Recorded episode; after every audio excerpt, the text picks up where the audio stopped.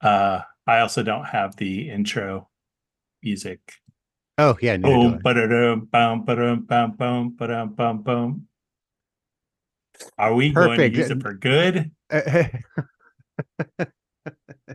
Indistinguishable that was from our usual opening theme song. So, how have you been, Mark? Happy New Ah. Year! Happy New Year. Welcome to 2024. Oh, crazy! It's wild. It's like Remember- beyond the future of like what I thought as a kid. Like I guess maybe my brain only went up to like 2020 or something like that. Is like the Yeah. impossible far off future. Yeah. Yeah. Remember remember the 90s? It was such a different time. Okay. Yeah, um uh it- it's it's been a good break. Uh we we did a lot of things. I spent time with my little nieces. They're uh 5 and 9 and we took them to Seattle and took them to the troll underneath the Fremont Bridge and then we took the ferry over to uh my old stomping grounds over by the military base, but we got a cheap hotel that had a great pool and uh, we basically swam for the rest of the day and had had fun. So did that. We parties and all the things. We baked a lot of cookies and uh, did a lot of stuff. Good, good. Yeah, I was able to go back to Sunnyside twice to see my mom and dad. First, just over Christmas, and it was just me. Uh, and then I went back this past weekend to see my niece Emily and her husband and their new, their new baby. So that was really nice. And Ah, yeah, now changing gears to try to get back into the in the swing of things uh, for for whatever is next in life, for whatever horrors unfold in this new year. But I was putting away this for the first time that I've put up any kind of Christmas lights just on my own. I just had found a string and like this mini mini uh Christmas tree at the bins. And so I'd grab that and I was plugging it in and I had it behind me on the uh, on the shelf over there, and they were LED Christmas lights.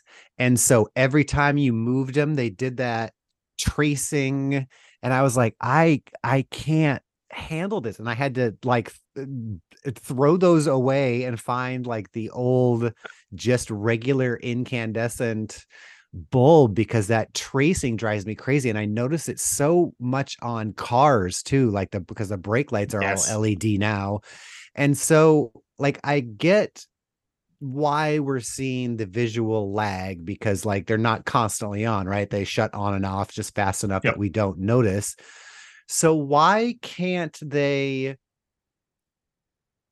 fix have that.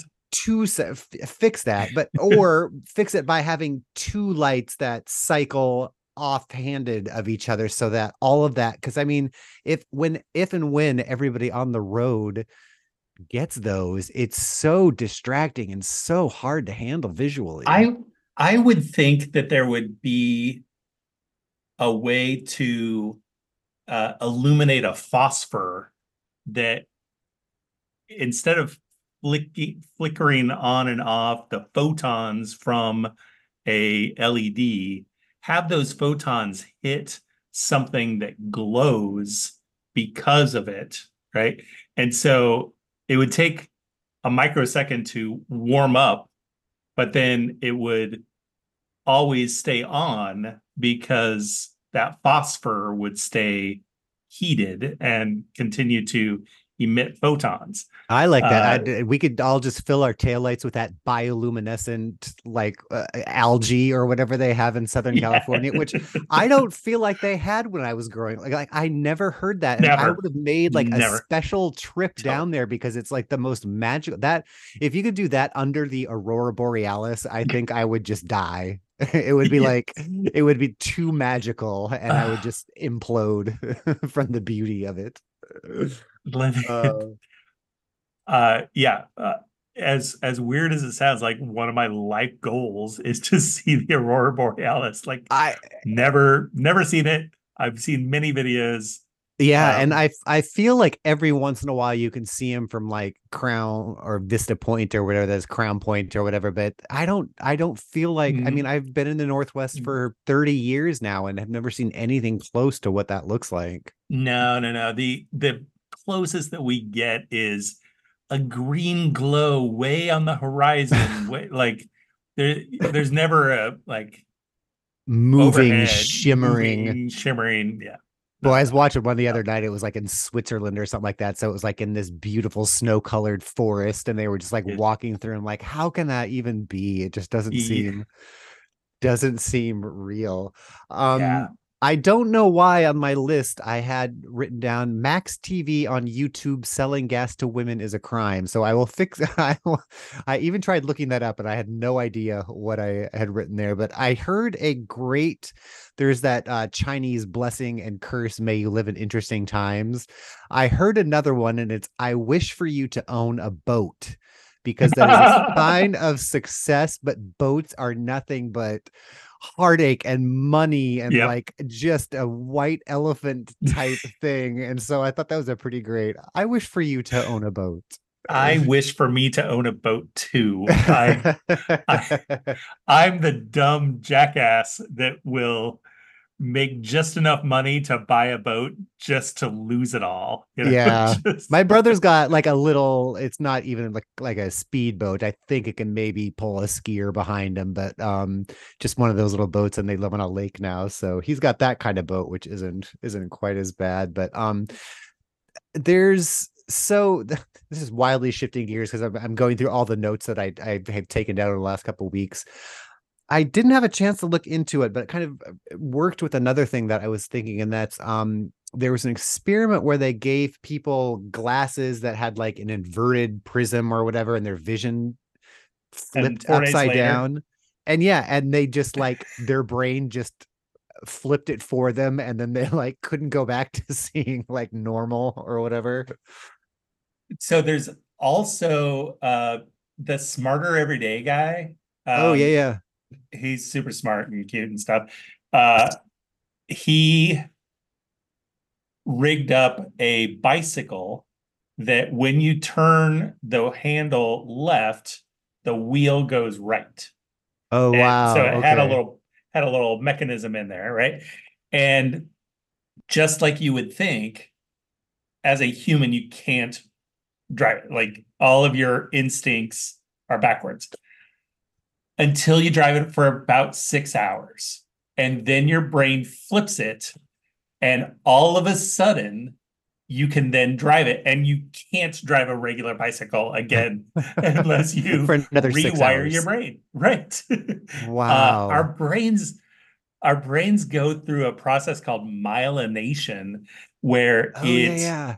there's there's pathways of uh, of a sequence that your brain learns and then there's this enzyme or something that gets wrapped around that passageway of that that firing sequence and that's what we call muscle memory or you know it's Right. like how you drive for 10 minutes going home and then you're like how Where did I I? get here? Where am I? or you know, all those things are the myelinization of your brain receptors. And so when your brain your brain is really malleable and except for those muscle memory memory pieces, they're not malleable. They they are entrenched and you have to break that that myelinization process and re-myelinate uh, a different pathway, and then that's stuck uh, for Wow. And it's just fascinating. Crazy that it takes so much. I mean, even just in the context of like what it takes for us to change our own minds or our own outlook, and like it takes a considerable amount of effort to do that. And none of us are willing, like, why would we ever put that much effort into proving ourselves wrong? And so we just, I guess, over myelinize some parts of ourselves that um but i have when i moved into the house that i'm in now um the bathroom had one of those red sauna bulb things or whatever Yeah. they get hot and it's just red and so i just kept that in there and so i use that to disassociate in the shower and I realized that with just that red light on, when I close my eyes in the shower, it's just as if I would have just a regular white light shining into my eyes. Like it fixes that for it doesn't quite do it in my vision yet until you walk out and like everything is the wrong color. But yeah. I noticed that it was just like a bright white light shining in my eyes that my brain was fixing for me. Yeah, you notice that when you wear the l- yellow lenses, like when you're skiing. Oh uh, yeah. you you put them on, and for five minutes, Everything's everything's super like four four D somehow. and then and then after five minutes or so, your brain goes, "Oh, I know how to correct this," and so it injects a bunch of blue into your vision streams, and then it sees what it thinks is normal, right? And then you take them off, and now everything's blue. You're like, that's amazing. Your brain is doing that one meme of the the cricket guy who is disapprovingly with his his hands on his his hips or whatever. Do you know that guy? Yes. The Indian cricket guy. Anyway, well, the last thing I had written down, and I forget where I heard it, but Pete's submarines and pizza marines Go are on. basically the same thing. Oh, it's because I was it was the it was like the history of Domino's Pizza. It's like one of the pizza places, and the guy named it Pete's. Oh no, it's Subway. Pete's Submarines, like submarine sandwich belonging to Okay. Pete. Pete Submarines. But everybody kept thinking they were people were saying pizza marines. So it's like, fine, I'll just call it Subway. That's awesome. Ah, well, anything else we need to throw in that uh pre-show hopper? Anything else exciting happening? Uh, I don't think so. I don't think so either. Do it. Uh well, yeah, we'll uh um go through some of these here. We'll start off with our uh with Did you our share something with me, by the way? Oh no, I didn't. Here, we'll start Okay. off by me sharing. Just one moment, please. this I did check my inbox and I'm like, "Oh, I several times. How come I don't have a share? But oh, everything just oh. Hmm. Hold on. Share, save, Mark at Mark. Oh, the docs your. Speaking of share, There we go. Yeah. uh, Cher is going to make a cameo in our uh, Oh, uh, really? discussion about yeah. Oh, interesting. Okay. There's another you've been everywhere. you've been guaranteeing me uh this whole time about what's coming up. So Yeah, there uh just to close the loop there, uh I did a little research on a topic that Nick brought to me over the holidays. He's like, "Did you know about this, this, this?" And I, we're the same guy. And I'm like, "No, I I didn't know that." And I'm like, "That sounds like a cool 5-minute wham bam, here's your topic plan." And uh uh I read like the length of three wired articles and they wow. fascinating Oh, and wow.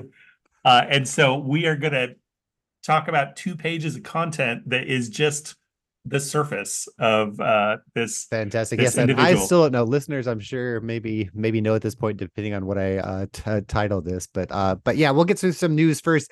Big exciting news in in the Portland area with that Alaska Airlines uh, emergency exit door coming off and then having them having I was out of town but I mean it was all over the news and and yesterday they were like also if an airplane door lands in your yard please contact authorities.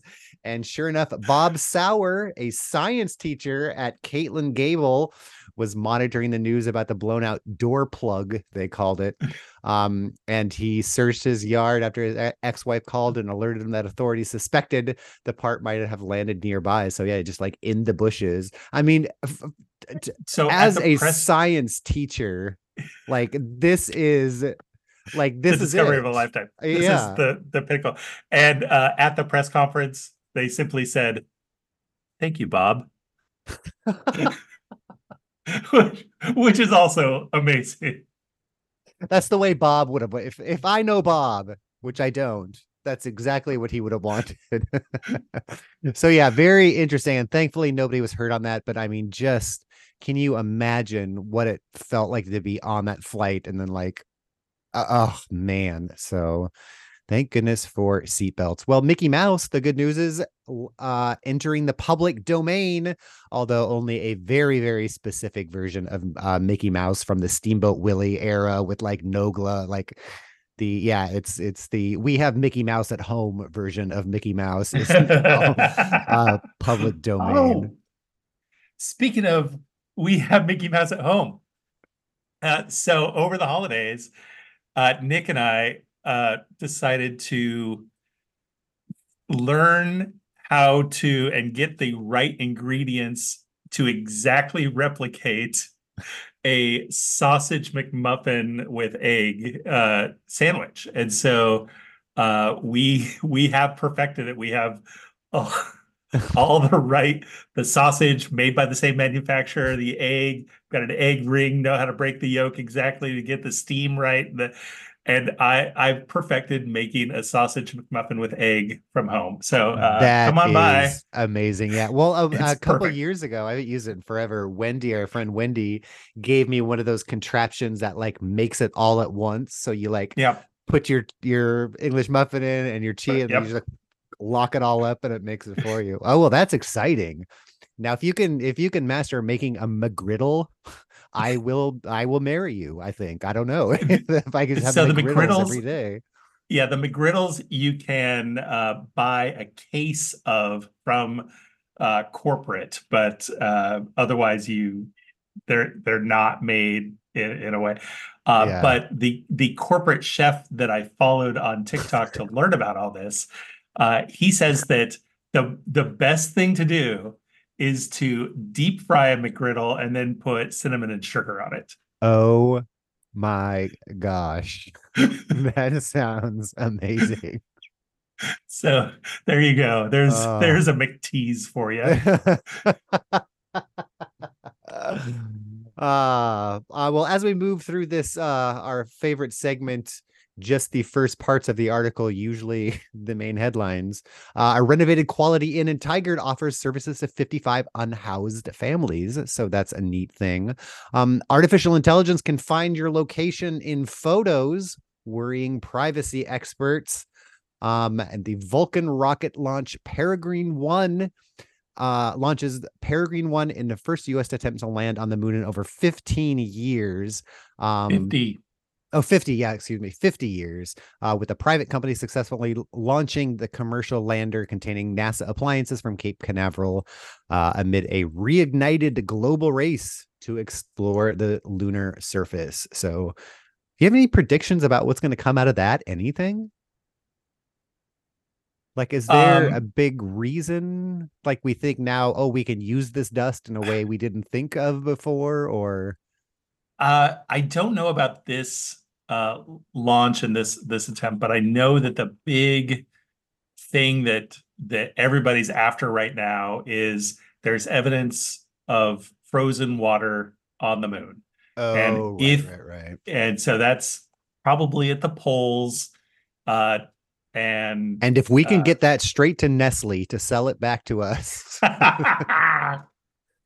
yeah. Uh, so that that's the big goal because once you have water, then you have hydrogen and oxygen, uh, which can be used for living and for uh, combustion. And uh, so now you have fuel and uh, air and um, and water. so yeah, yeah, uh, yeah, like all all the things you need. Right. Wow. Well, uh, the city is planning to build a $15 million skate park in Old Town uh, at the base of the Steel Bridge. Advocates say the park will be the crown jewel of Portland skate parks and has been in the works for 15 years. Thank you, bureaucracy. I'm sure most of the $15, 15 million with an M uh, dollars went there. The park is set. Uh, the park is set to feature public plazas, a covered skating space, and spectator seating. They say the park will bring life to a green space space in the Old Town neighborhood. They hope the space will host hundreds of skaters at a time, from beginners to just learning Um, just learning to the professional one. So it sounded like the ice the ice rink down there was a, a pretty big success over the holidays. Oh, yeah, that's cool. So Uh, have you seen the renderings of this place? It, it looks pretty amazing. Render. I have it. No, I didn't. We'll have to go look those up. We'll go. Maybe I'll use those as our as our cover image of this week. Well, the Sweetheart Candy Company creates situationship candy full of mixed messages for Valentine's Day. Spangler, Spangler, Hmm. uh, the candy maker behind the beloved classic Sweetheart con- Conversation Heart candies that disappeared in 2019 will release new limited edition situationship boxes of candies that may be more in line with current dating trends.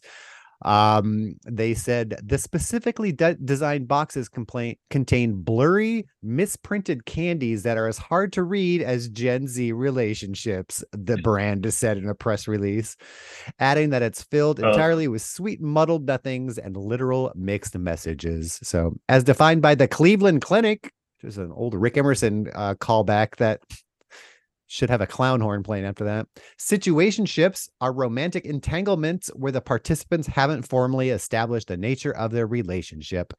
Um, from a relationship with that one person you meet up with whenever they happen to be in town to your go-to plus one for couple events situationships have no labels exclusivity exclusivity or boundaries and that was the oxford university press uh word of the oh it was a finalist for word of the year in 2023 situationship so Hmm. there was us just reading a press release from I, sweetheart I feel- company it's totally, I feel like not a single Gen Z will buy that. no no we'll we'll make a purchase of that product. Uh, Google settles a five billion with a B dollar lawsuit over tracking Chrome users in incognito mode. The class action lawsuit filed in 2020 said Google misled users into believing that it wouldn't track their internet services while using incognito mode. It argued that Google's advertising technologies and other techniques continued to catalog details of the user's site visits and activities despite their use of supposedly private browsing. So yes, if you are the in- on the internet, someone can see you. So Is five the billion lesson. dollars. That's Five ten days of billion. revenue from five billion dollars. That's ten days of revenue from Google. Holy Toledo. That just broke me a little bit. Ten days. Wow. Uh, well, this a little bit longer story, but uh, I found it very interesting. Some conservatives say that transgender people regret surgery, but a new study says otherwise. Last spring, self-described detransitioner Chloe Cole came to Sacramento and the uh, told rallygoers at the Capitol that there's uh, too many quote bodies and minds falling apart in the aftermath of transition. Cole and others with similar viewpoints uh, have been welcomed by some conservative politicians in California and across the country as evidence that young people should be prohibited from receiving gender affirming medical care. However, that argument is not supported by the science, according to a new article published by uh, Wednesday in the Journal of the American Medical Association. Uh, good old JAMA, my favorite uh, journal, by three research- researchers from Johns Johns Hopkins University.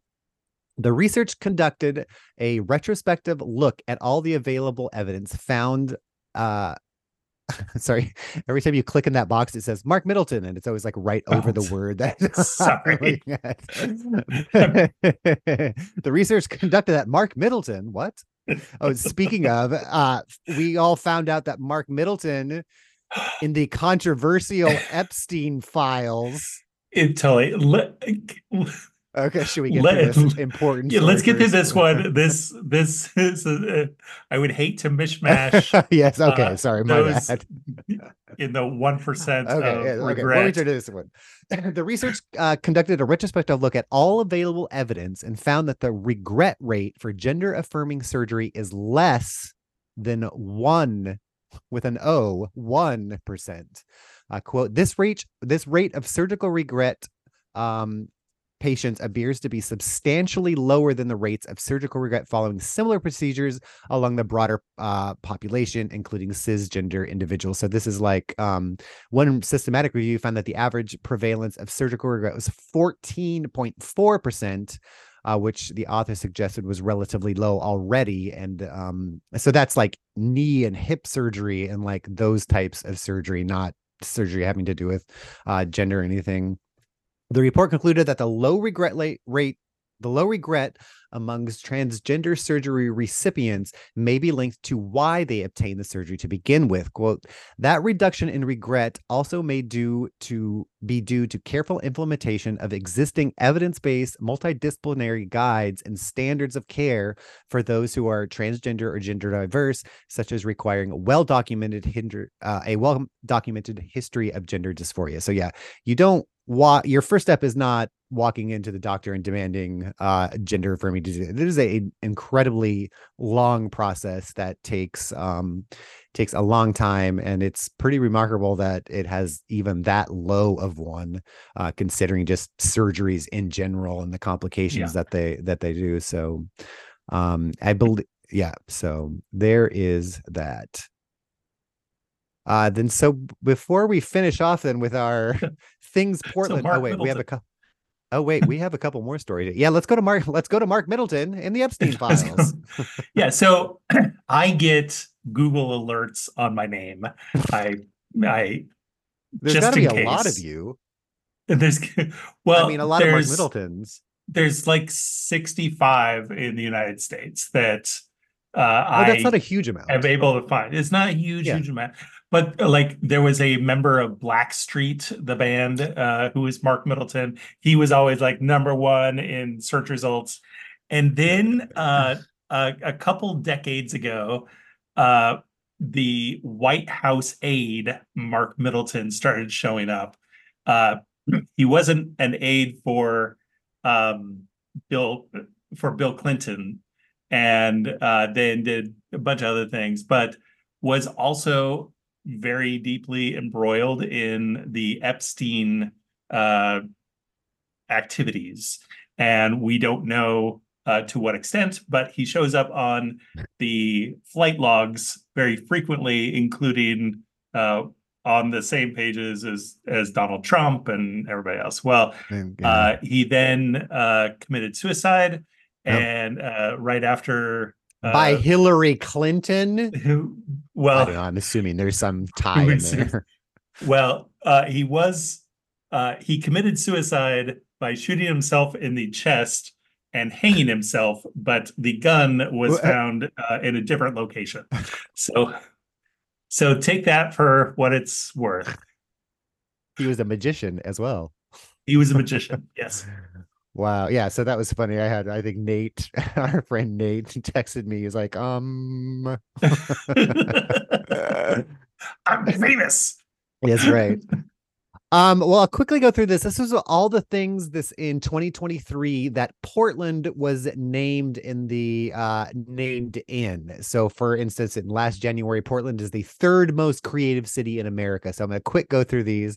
So we were the third most creative city, uh, one of America's most beautiful, the least romantic state in America, uh, a terrible place to raise a kid, uh, one of the world the world's 50 best uh, best places according to time um portlanders among the youngest looking people in america the best place to hmm. skinny dip uh we are the seventh most introverted state in the nation um oregon coast the third nicest kids in the country portland appears to oh. have uh one of the top 10s where you are most likely to live next to a serial killer so huh.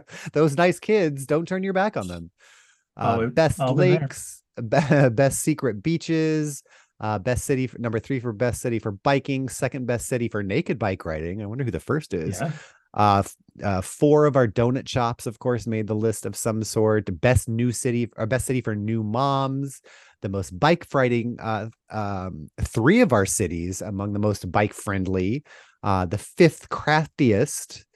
Uh, one of the hmm. top ten, top twenty ice cream cities uh, okay. tourist traps, um, uh, best places in the country to party. Uh, apparently, best beaches, fifth most productive state, 11th best cities to survive a zombie apocalypse, one of the happiest places to live, uh, the um let's see second best place for sweet treats oh according maybe they read our they listened to our chocolatour episode and Totally. realized how good that is um uh top 15 for most fun cities and oregon has more lgbtq plus residents per capita than any other state so a couple of the things Okay. we quote unquote accomplished last year so Nice. a couple other yeah, a couple other quick stories here. Um, oh, this is in the wrong category because it's just the headline.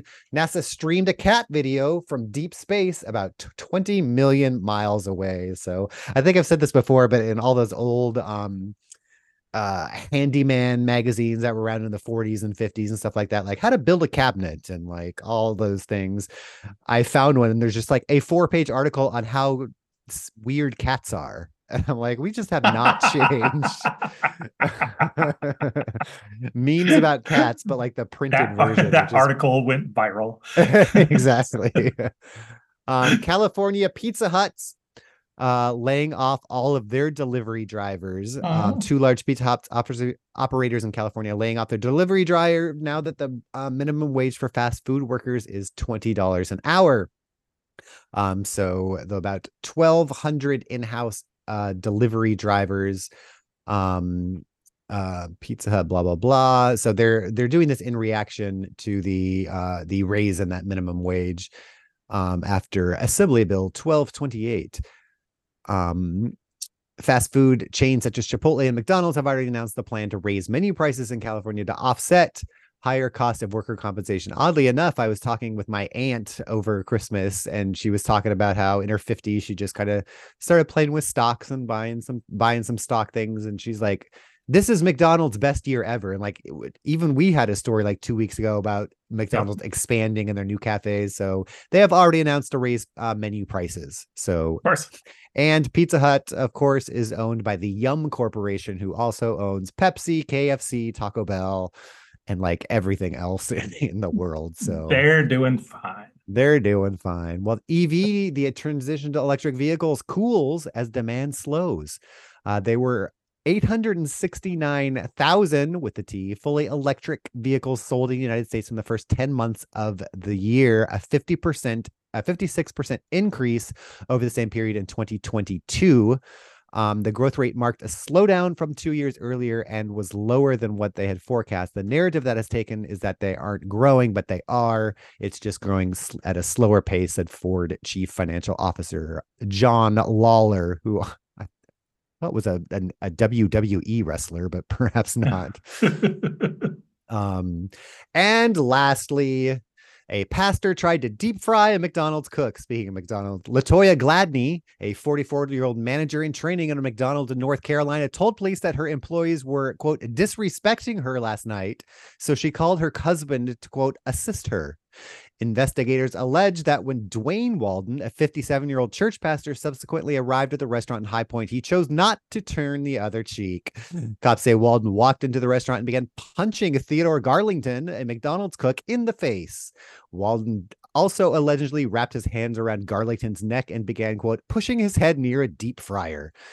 Before Garlington 34 could be dipped in hot oil, several employees interceding, pulling uh pulling uh, Walden off the victim. After High Point Police Department officers interviewed witnesses and reviewed store security footage, Walden was arrested for assault. And uh, according to his Facebook page, Walden works as a semi truck driver and is the pastor of Elevated Life International Ministries, which recently celebrated its second anniversary. Uh, their slogan is Where Hope Starts and Life Begins, and has operated from a storefront space next to Bueno Burrito in Thomasville. oh my goodness. So a lot of What in moving parts to world? that story. Oh my gosh. I would imagine um, this was from the smoking gun. Um, I do imagine it's less. I- He must. I don't think he must have got very close because if you almost if you almost push somebody's head in a deep fryer, I think you would have gotten more than just an assault charge. Because that's like, I mean, that's mur. That's intended murder. That's intent to murder. whatever. Yeah. Yeah. So I don't know. wow. but yes, exciting times at the Wow. McDonald's in North Carolina. So that is the end. That's of it. the news. The end of the news.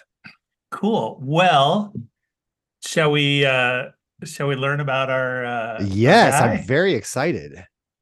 So this person doesn't have a Wikipedia, and I am shocked because he's one of the most influential people in one very specific industry, perhaps two. We'll talk about that second one. Is this uh, Dr. RIP VHS? it is. Hero to I'm some. talking about you. So, have you ever heard of Treb Heining? no.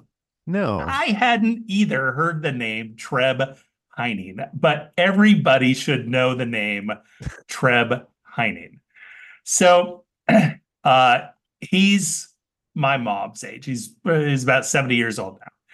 And um born born in the 50s, grew up uh I, I believe in Garden Grove area, very near Anaheim and, and Disneyland.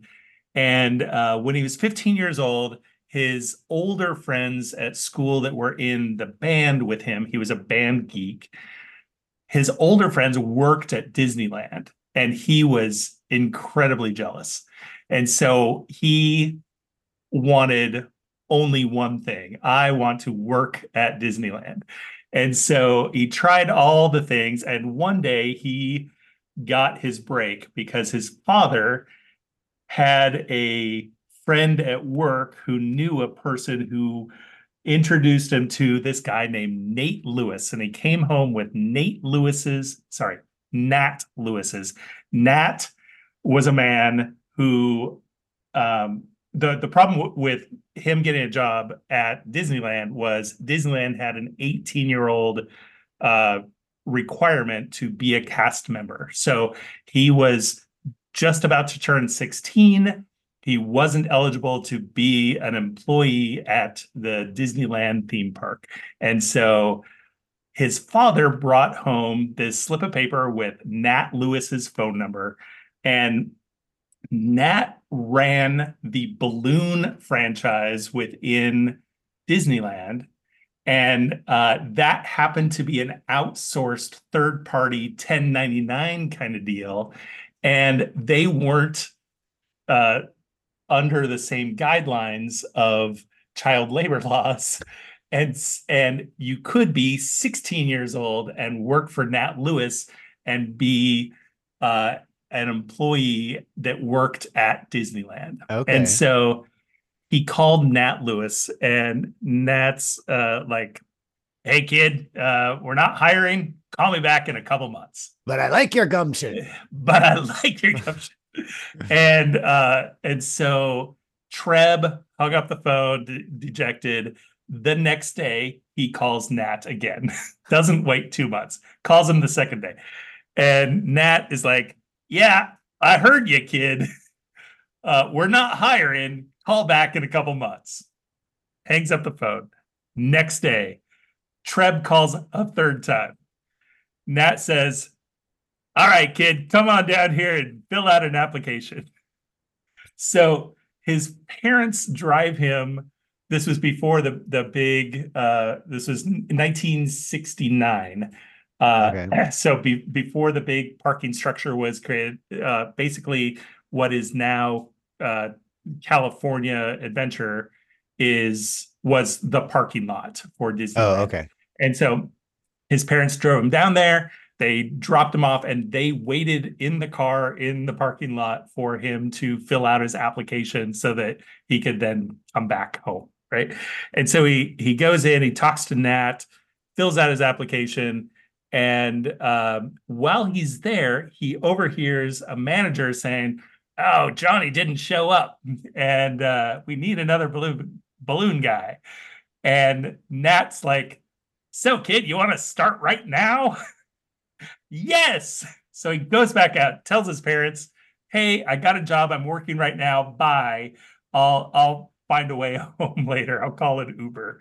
And uh, goes back in and starts his job as one of the balloon boys at Disneyland. And so they were in charge of selling balloons as we Yeah, he's got the concession of selling balloons at Disneyland. And uh, while he's there, he learned, you know, he he's there for uh, a couple years ultimately, and he learns about uh, a lot of things in sales and marketing from Nat. And Nat teaches him like uh, how to bury the price, for example. So, uh, uh, hey, how much are those balloons? Well, they're 50 cents, but I've got a green one and a blue one. And if you've got this, it's going to be really cool. And like by the time they've objected, they, they've already sold, uh, you know, things like that. Yeah. So Nat Nat is a pretty influential guy in this little kid's life, and and uh, and he does really well, and he learns a lot of things. And uh, a couple years later, in 1971, there's a new Disneyland facility that opens up in uh, Florida called Disney World. And so the Disneyland Balloon Boys had kind of a contest of who were the best ones. And they got to select five of the Balloon Boys to go to Florida for the grand opening where they would release 50,000 balloons during the grand opening. A balloon boy's greatest dream. the balloon boy's greatest dream. And so my da- so he says this is a quote from him. My dad drove me to LAX, and as he was saying goodbye, my dad started noticing Annette Funicello, Forrest Tucker, Agnes Moorehead.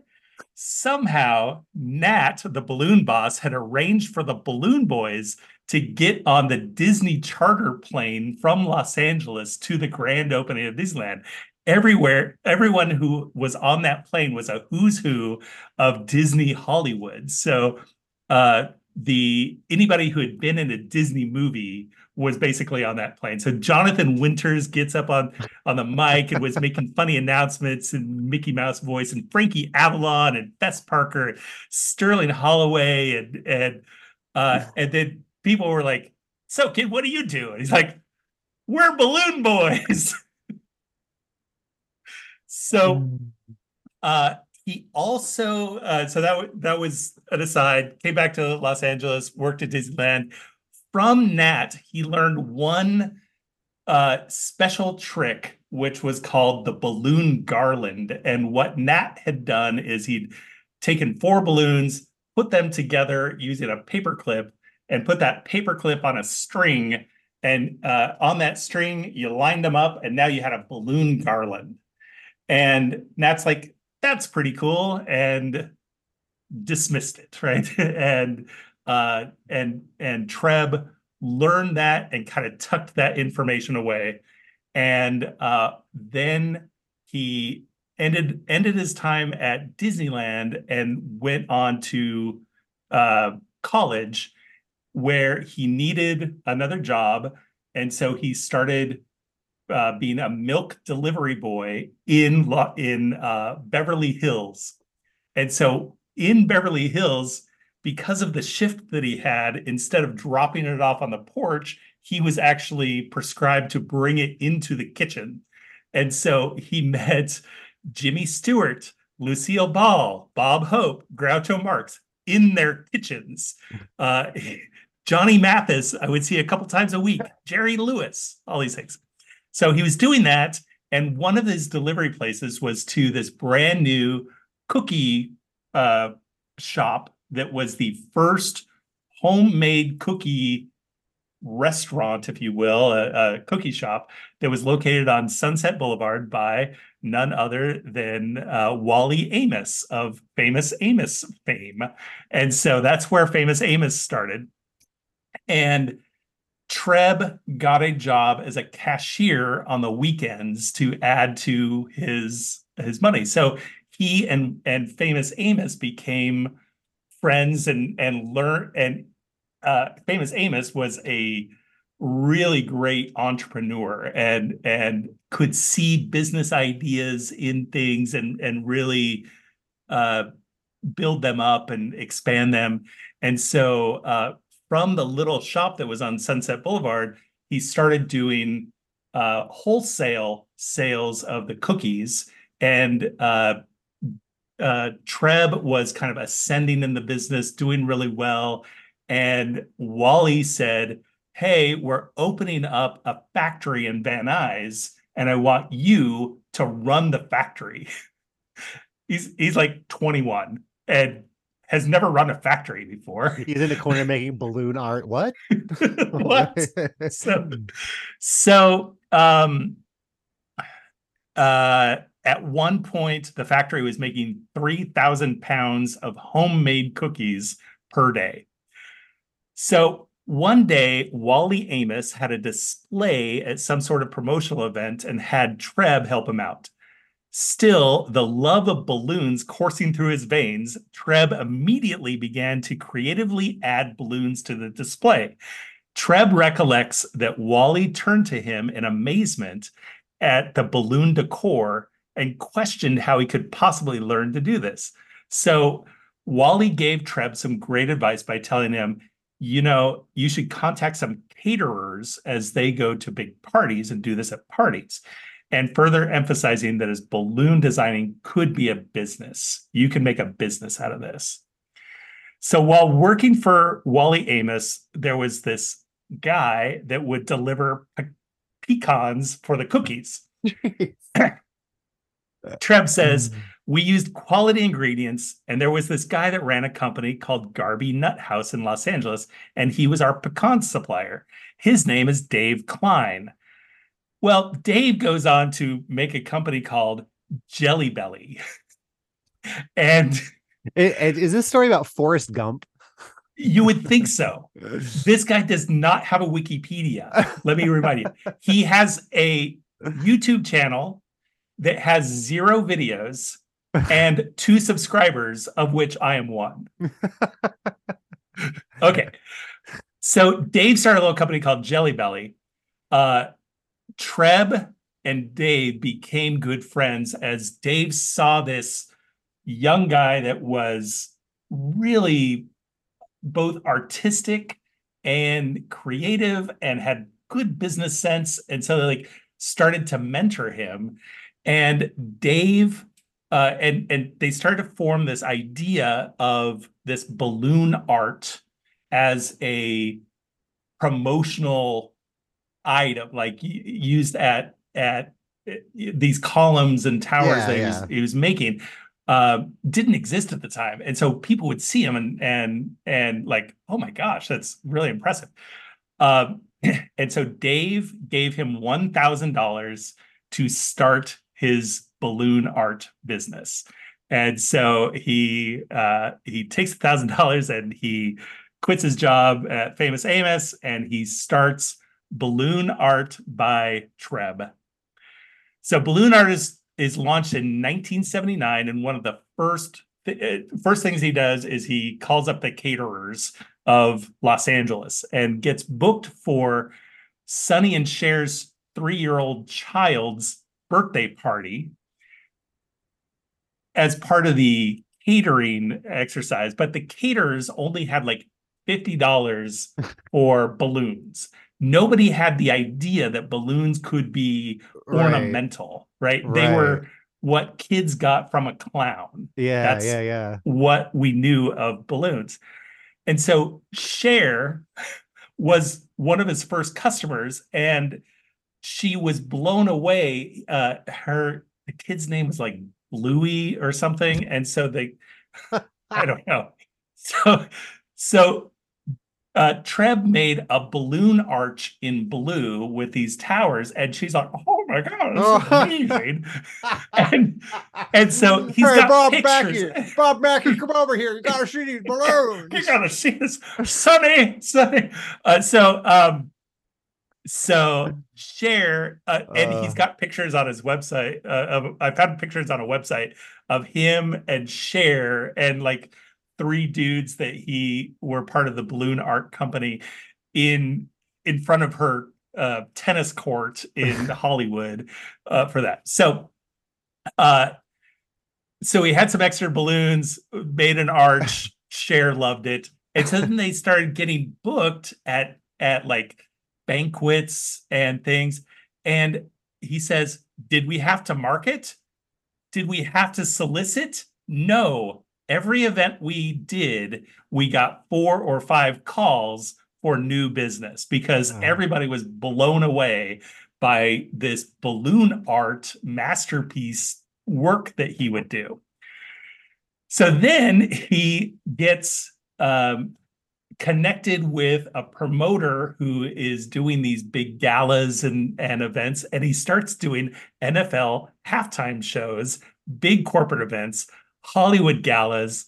Uh, he then the event that put him on the map was the 1984 Olympic opening ceremonies. If you Oh. remember those big balloons that started the opening ceremonies, Sure. five foot balloons, and uh, there were several hundred that were gold mylar, and several hundred that were white that are that went around that. And the opening ceremonies presented balloons in a new way to humans that they had not seen That- before That's so crazy.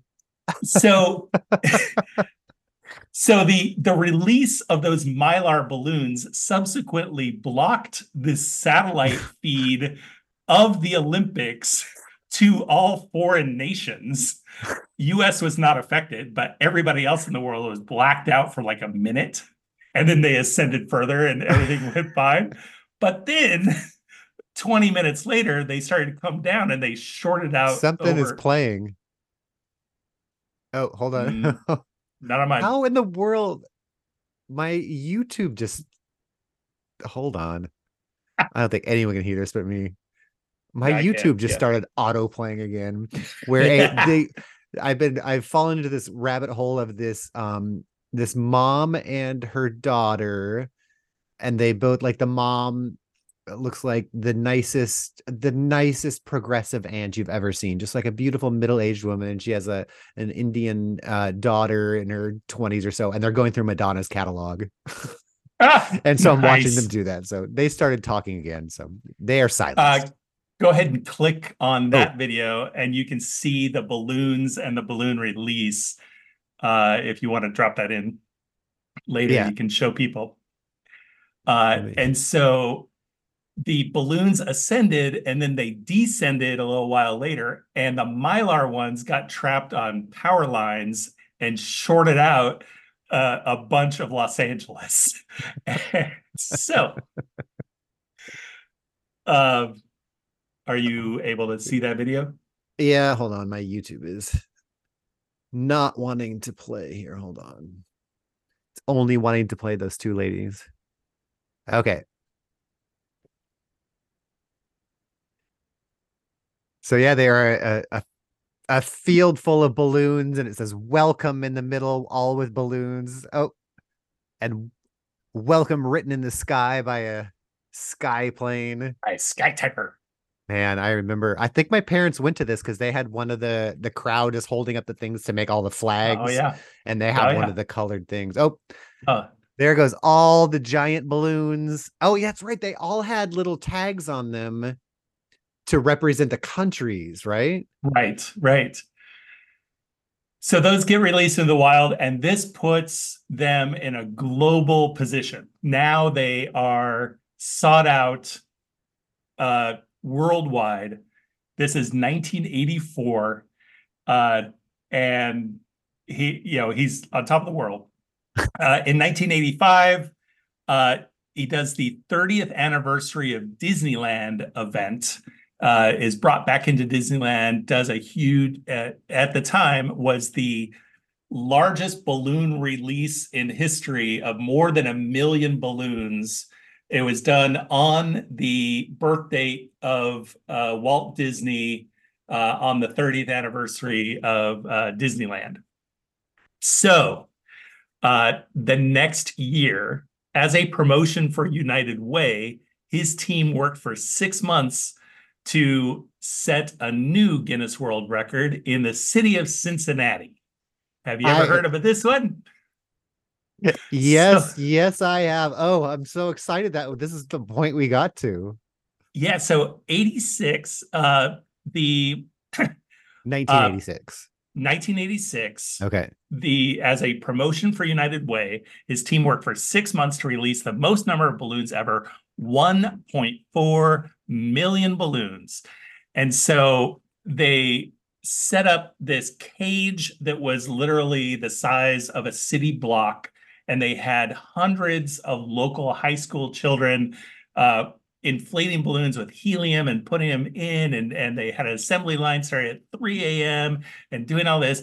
And then there was a cold front that moved into the area. And so they they did the balloon release early because of projected rain.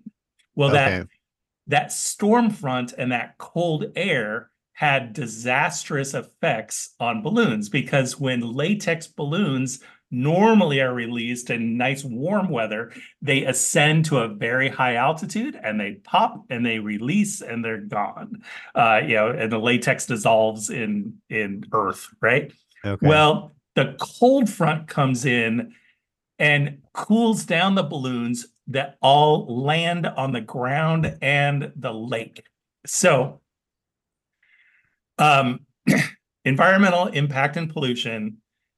The airport was shut down because there were balloons on the runway. Traffic hazards, cars got in accidents, uh, and then there was a uh, two fishermen that were um, reported lost at at sea, and all of the balloons.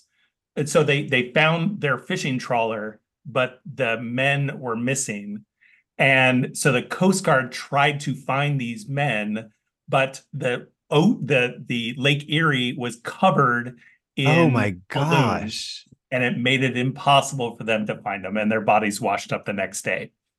Uh the Was the wreck was the wreck of the boat also caused by the balloons or that was No, like no not? Okay. no. Yeah so it was reported Um, earlier that morning then uh their search and rescue happened at about the same time that the balloons happened. Well- so just a just a terrible disaster uh uh huge financial losses because of lawsuits and there was a lady who had arabian horses that like panicked and freaked out and injured themselves and yeah just it was mayhem total crazy mayhem in 1986 uh, there is a little documentary. If you look this up, it's a six minute short documentary, and it opens with Treb Heining before the event, uh, gloating about how fast he can tie balloons and all the things. And, and it's a it's it's a it's a very sad event. Right. And uh, but it was it was a very 80s uh uh catastrophe, if you will. yeah, yeah, yeah. So um Wow. He's done the balloons for 18 Super Bowls, balloon sculptures at seven Academy Award shows, two presidential inaugurations, seven Republican National Conventions.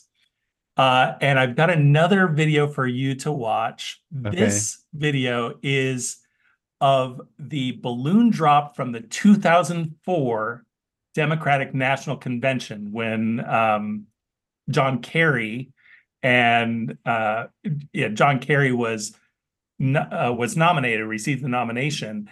And when you think of the national conventions, they become synonymous with the balloon drop. Like Yeah. it all culminates in the balloon drop and the confetti and all that. And uh, and so this video here is uh, a famous CNN uh, simulcast of, of what's going on. They actually took the voice. This was recorded live. This was actually what the audio was to the public. They took the director's audio feed from behind the scenes and played that live. None of the balloons dropped, uh, or like a handful of the Oh. balloons trickled out. And so the director. oh yeah, there's like there. one one of the little pockets of balloons. And so the director is freaking out and on live television, he's like, What the fuck are they doing up there? Where are the balloons? I need the balloons. Like, so, uh, so this was the one year that the DNC did not use Treb Heining. And Whoa. there was another company used. This was not Treb's doing. And there's a video of him going, Well, What? uh, oh my gosh. Yeah, that video. The director is just screaming, There's no confetti either. more. I need everything. Just, uh, uh, he did the, uh, yeah, I'll drop some of this is because it's and then It's sad remarkable. John Kerry sulking around. and then there's a Van Halen song screaming in the background. Oh my gosh. Uh, so he did amazing. the the 20th anniversary of the U.S. Constitution, which he did a gargantuan building size American flag. He's done thousands of corporate and private events. And have you ever been to the store and seen those? Uh, there's like a little dog balloon with the little legs. yeah, yeah, that the heavy feet or whatever, but not quite heavy enough to drag him down, just to like walk them around. He invented that. Okay. Uh the glass house balloon. Uh so the glass house balloon we know from Disneyland is the Disney ears, the Mickey inside the clear sphere balloon on the he invented that. Uh, Whoa. Okay. So here's a story about those. Okay. Those came out. I remember. So it must have been like 88 or 89 that those were invented because the big thing, and I got very, I've got several girlfriends this.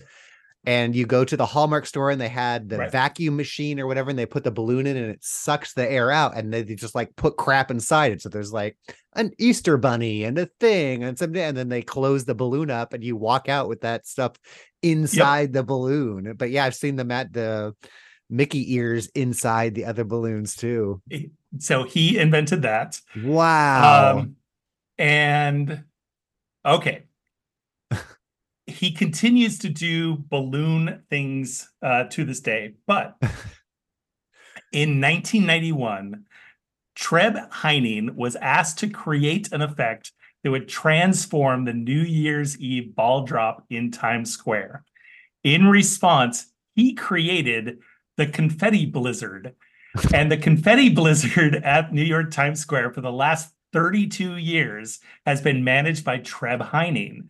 He has 100 volunteers standing on top of the buildings in Times Square, and all of that confetti is not confetti cannons, it's not fans blowing it out, it is human beings taking huge handfuls of confetti and throwing it over the rail. okay, well, I was on board, but then I'm like, well, then what did he invent? Well, like, like, certainly they've had paper ticker tape parades before. Get me, get me Treb Heining. I got an idea. Um, what if people just dumped buckets of, of confetti off the edge? right? Wow. Uh, and so he has managed that for the last uh, 32 years, and uh, including this year. Uh, so I I messaged him on LinkedIn and uh, tried to get a. Uh, he's he's like Ladies and the most fa- he's like he's like the most famous least famous person that I've ever heard of. Nobody's ever heard of this guy, and So now- everybody should know. Uh, yeah. So now my question after all of this is at what point did you look into this and work backwards and forwards? Like, did you come because of the Olympic balloons? Did you come so because was of the there dogs? was a little with- clip there was a little clip from new year's eve that said this guy who also used to work at disneyland and did these balloon things and he also oh yeah that cincinnati balloon drop which i've like obsessed about 15 times That's been on my the- to-do list for this show for a long time, so I'm glad it's finally made its way here. totally. Uh, and and so Nick is like, this guy's done like three things, and, and I'm like, That's cool, that's two things too much for your podcast. Just think of the material. right?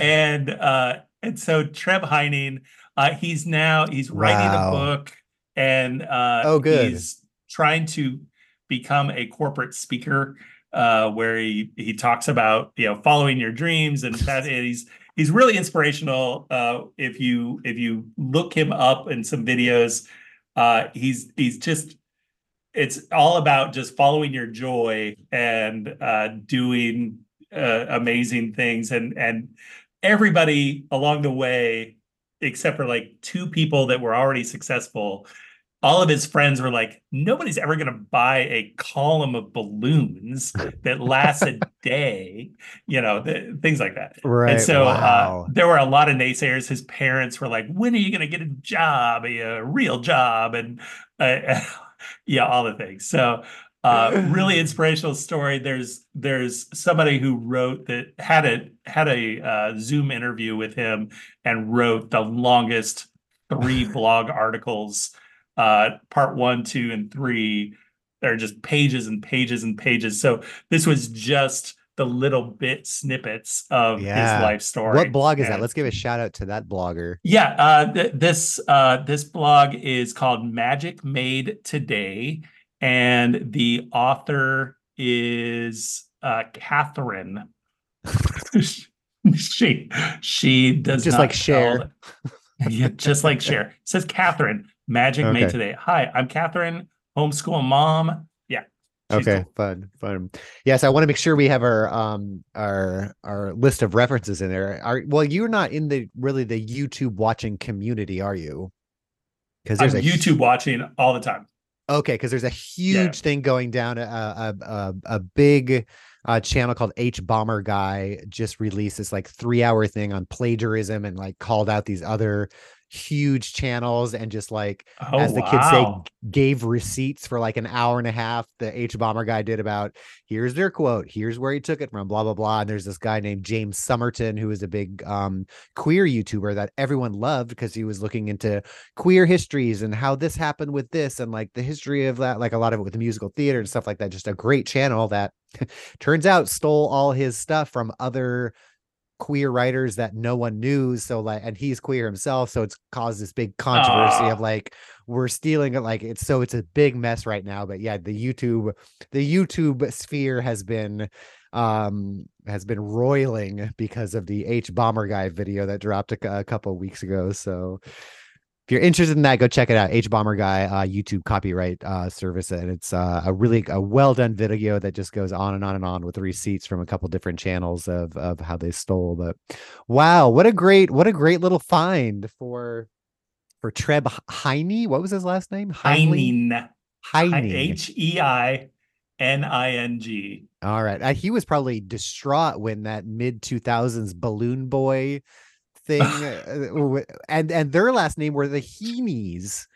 So it was like this just much uh, why I remember that I Oh. don't know, but uh, it's just that he must have been driven crazy, just like your Yeah. Mark Middleton being on Totally. being on the Epstein list. Jesus. Uh, well, that was fantastic. Thank you for that. And I'll at the end of the show, actually, I'm just gonna put this whole balloon drop failure at 2004 Democratic National Convention. It's like three minutes and 40 seconds long, but it's pretty It's hilarious. great. So, so we'll take you out with that. Thank you, everyone, for listening. Thank you, Mark, for uh, the topic tonight. It was great to be be back in the saddle doing this again. Um, uh yeah listen to fun employment radio blah blah blah all of that portland at the movies is coming up at the end of this month so stay tuned for that um but yes happy new year to everyone um this is now i think our eighth year of doing this which is pretty crazy to think about um and it's been super fun and i look forward to never stopping it so thank you everyone for listening we'll see you later Nice. Bye bye. Go balloons, balloons. What's happening, balloons? There's not enough coming down. All balloons. Where the hell? There's nothing falling. What the fuck are you guys doing up there?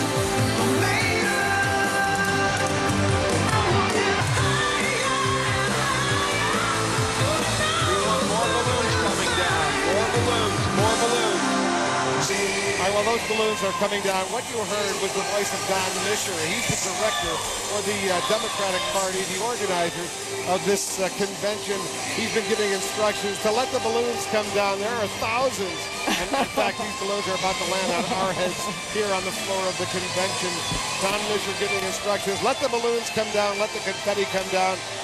Jeff Greenfield, this has been uh, a very well organized convention, but the balloons are not coming down as rapidly as they would like. Right, the first crisis of the convention and its last moments. Well, those who remember 1980 in New York, when Jimmy Carter's balloons trickled down one by one, what was seen to be an omen, have to, have to be looking at this It's obviously not a turning point of the campaign.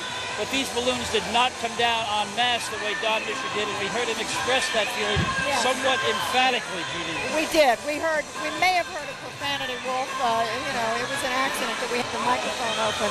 But you know, they are. I'm looking up now, Wolf. There's still a lot of balloons. I don't know if our camera can show. Can we zoom in a little bit? You can see there are still a lot of balloons that have not come down yet.